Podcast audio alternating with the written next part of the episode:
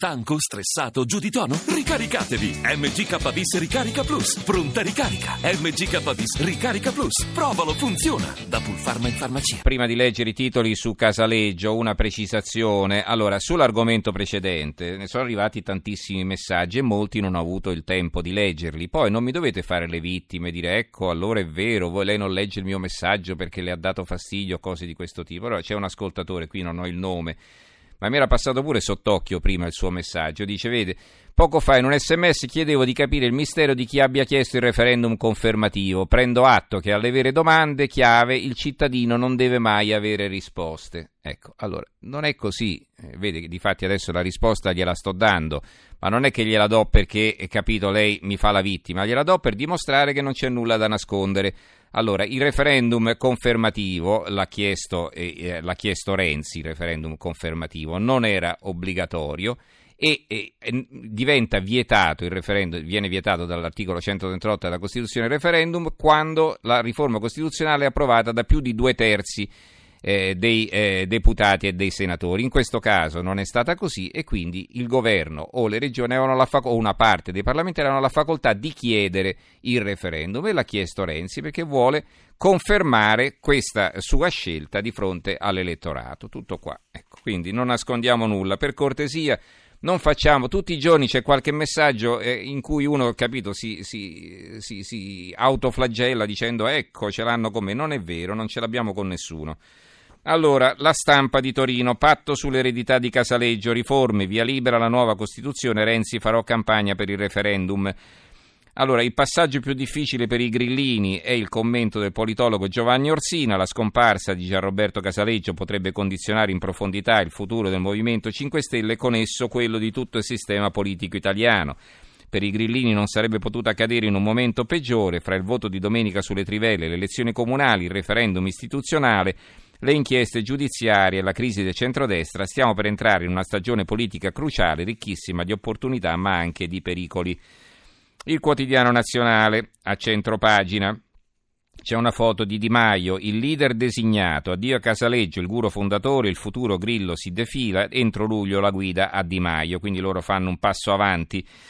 E poi il commento di Sofia Ventura, il sogno e la realtà. Eh, gli, agli interrogativi sul futuro del Movimento 5 Stelle, ora con la scomparsa di Gianroberto Casaleggio, appare ancora più difficile fornire risposte. Il ruolo di Casaleggio è sempre stato circondato da una sorta di mistero.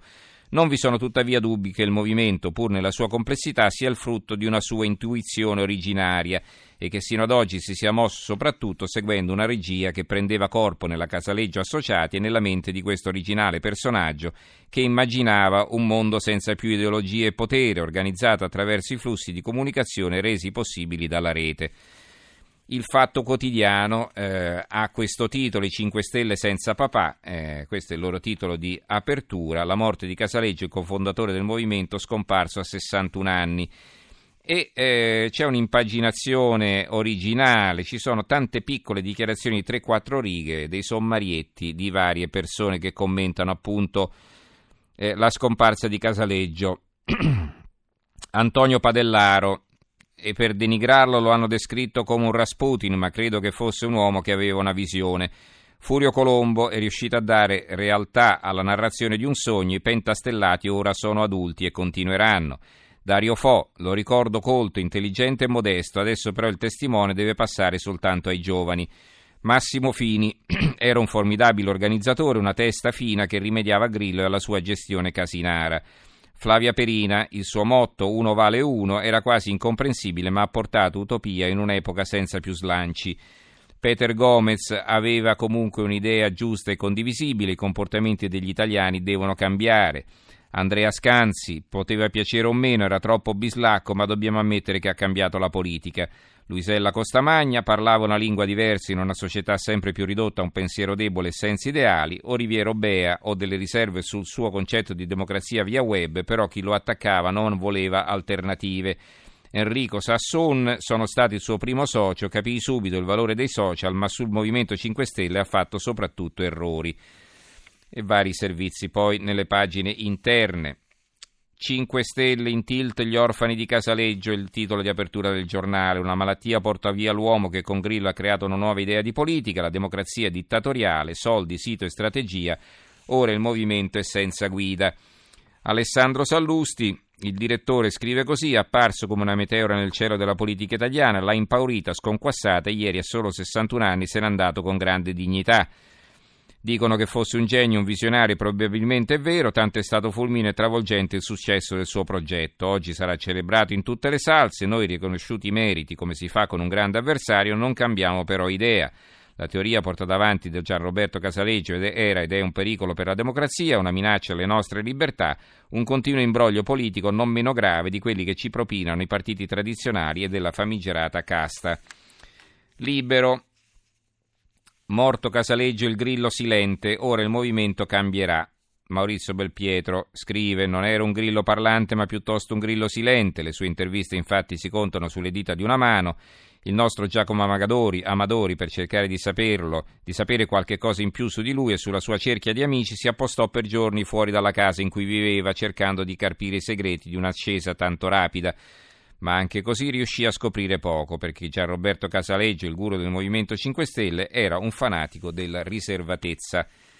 Il manifesto Addio al padre dei 5 Stelle, colpo durissimo per il movimento, l'eredità di una strategia e il commento di Roberto Biorcio. La morte di Casaleggio ha suscitato grande commozione e dolore nel Movimento 5 Stelle, ma ha anche provocato un radicale cambiamento di registro nei commenti dei politici e dei giornalisti. Ben al di là delle abituali dichiarazioni di cordoglio, lo stesso Presidente della Repubblica Sergio Mattarella ricorda Casaleggio come un protagonista della politica italiana innovativo e appassionato. Il Italia Oggi, la scomparsa di Casaleggio coincide con una svolta nell'evoluzione dei 5 Stelle, l'unità, anche qui grande spazio, c'è L'articolo di fondo di Maurizio Boldrini, La democrazia del web marketing, se n'è andato nel silenzio distrutto da un male feroce che ha vissuto come fatto personale intimo circondato dai suoi affetti più cari. Un rifugio importante la sfera privata per uno come lui che era riuscito in questi anni a far diventare la politica un teatro pubblico dove vizi e virtù pubblici e privati si inseguivano senza sosta nella spirale potente della rete. L'ultimo leninista è il commento di Fabrizio Rondolino. Ad un certo punto pensai di fare a meno di lui e me ne sono pentito, dice Antonio Di Pietro, che di Gian Roberto Casaleggio era anche uno degli avvocati, ricorda l'amico scomparso, con una punta di rammarico che conferma e rafforza la fama del santone della rete, capace con le sue sole capacità di web marketing di creare dal nulla un partito e portarlo al trionfo elettorale. L'eredità di Casaleggio, il commento di Lucia Annunziata, anche qui vi leggo le prime righe. Se in quei giorni della primavera del 2013 il Movimento 5 Stelle, risultato primo partito italiano alle elezioni politiche, avesse detto sì a Bersani, vincitore nelle urne ma solo per qualche migliaio di voti, avremmo avuto la stessa Italia di oggi? Forse sì, forse no. Con Bersani Premier non ci sarebbe stato probabilmente un secondo mandato di Napolitano e nemmeno forse Mattarella oggi sarebbe al Quirinale.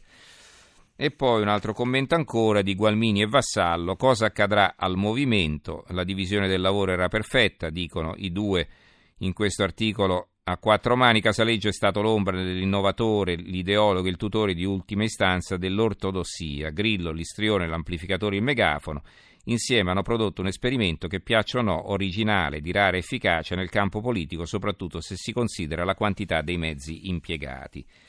Molti articoli anche sul foglio, uno non vale guru, a proposito del suo motto uno vale uno, chi era, cosa ha fatto, cosa ha detto, la morte di Casaleggio, il suo testamento dell'impossibile che resta in mano a un esercito un po' orgoglioso, un po' sgomento e molto diviso, quella grande favola della democrazia diretta, il commento di Marianna Rizzini. Poi di Mario Secchi c'è un altro, eh, eh, un altro editoriale, il potere si fa dispotico quando si insegue l'utopia della società perfetta, quella triste parabola orvegliana. Ancora Sergio Soave, un altro commento, decrescita infelice di una ideologia apocalittica e rassicurante, breve indagine sul paradigma di un guru. L'opinione in morto del guru, ridateci Marco ed Emma, Marco eh, Pannella ed Emma Bonino, adesso che non c'è più Casaleggio, dicono sull'opinione. Addio a Casaleggio il genio, forse il pazzo, questo è il dubbio. Muore Casaleggio, il guru dei misteri, 5 stelle al bivio della leadership, il profeta e l'incompiuta, il titolo del fondo di Massimo Adinolfi e poi Claudio Marincola Di Maio verso l'investitura. Addio.click eh, è il titolo originale del tempo. Eh, adesso cosa succederà? Si domanda Gianmarco Chiocci, il direttore. E, eh, e, poi va bene, ci sono tanti altri giornali che si occupano della vicenda. Volevo concludere con la lettura del buongiorno di Massimo Gramellini sul caso Matei. Doina Matei sulla stampa, naturalmente. Doina Matei, la ragazza romena che nell'aprile di nove anni fa uccise la coetanea Vanessa Russo sulla metropolitana di Roma, conficcandole la punta dell'ombrello in un occhio al culmine di un litigio banale su chi aveva spinto chi. Nove anni dopo già fluttua in semi-libertà tra i canali di Venezia e sul suo profilo Facebook posta foto di se stessa sorridente al mare. Nove anni di carcere per un omicidio rappresentano la vergogna del legislatore italiano, anche se mai come i cinque scontati, scontatissimi del pugile Alessio Burtone per aver ammazzato con un pugno un'infermiera romena alla stazione Anagnina, sempre a Roma.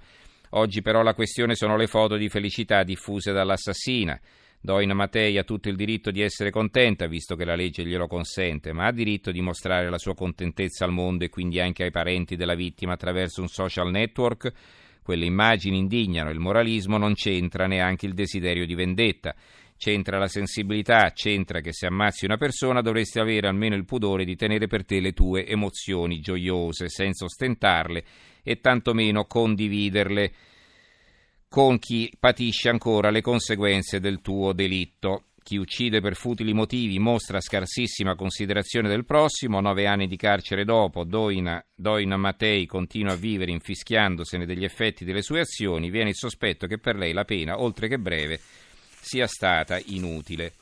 Concludo, se lo trovo al volo, con la lettura di un ultimo titolo. Eccolo qua sul quotidiano nazionale, sulla nazione, 6 milioni di euro per 22 anni di carcere da innocente. Vi ricordate Giuseppe Gulotta, accusato di aver ucciso due carabinieri, 22 anni di carcere, ha avuto questo maxi risarcimento, 6 milioni e mezzo di euro. Concludiamo con questa bella notizia di giustizia giusta, diciamo, per il povero Gulotta, eh, che è stato anche nostro ospite. Grazie a tutti voi per averci seguito. Linea al giornale radio condotto da Giulia De Cataldo, grazie al tecnico Marco Mascia, Giorgio Allegretti, Carmelo Lazzaro e Giovanni Sperandeo redazione. Ci risentiamo domani sera. Grazie e buonanotte.